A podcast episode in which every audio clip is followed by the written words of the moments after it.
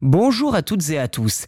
Et si les fraudeurs qui tentent de vous extorquer de l'argent par téléphone avaient enfin trouvé un adversaire à leur hauteur capable de les combattre efficacement C'est peut-être ce que des chercheurs de l'université de Macquarie à Sydney ont réussi à développer avec leur chatbot appelé APAT.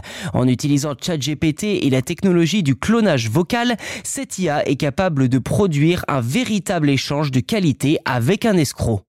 Dans le détail, Apat a été entraîné à partir de transcriptions d'échanges avec de véritables arnaqueurs, ce qui lui permet de reproduire les réactions humaines dans ce genre de situation. L'objectif des chercheurs est, je cite, de faire perdre du temps aux escrocs et de réduire le nombre d'escroqueries réussies. Fin de citation. Si les escrocs doivent désormais passer de longues minutes à chaque appel avec une IA avant finalement de repartir bredouille, leur modèle économique, entre guillemets, pourrait en être sérieusement affecté. Idée a été imaginée par le scientifique Dali Kafar après avoir reçu un appel d'un escroc et l'avoir gardé au téléphone pendant 40 minutes pour le mener en bateau. Je cite, J'ai alors commencé à réfléchir à la façon dont nous pourrions automatiser l'ensemble du processus et utiliser le traitement du langage naturel pour développer un chatbot informatisé capable d'avoir une conversation crédible avec l'escroc. Fin de citation. Pour l'instant, Apat parvient à tenir pendant environ 5 minutes.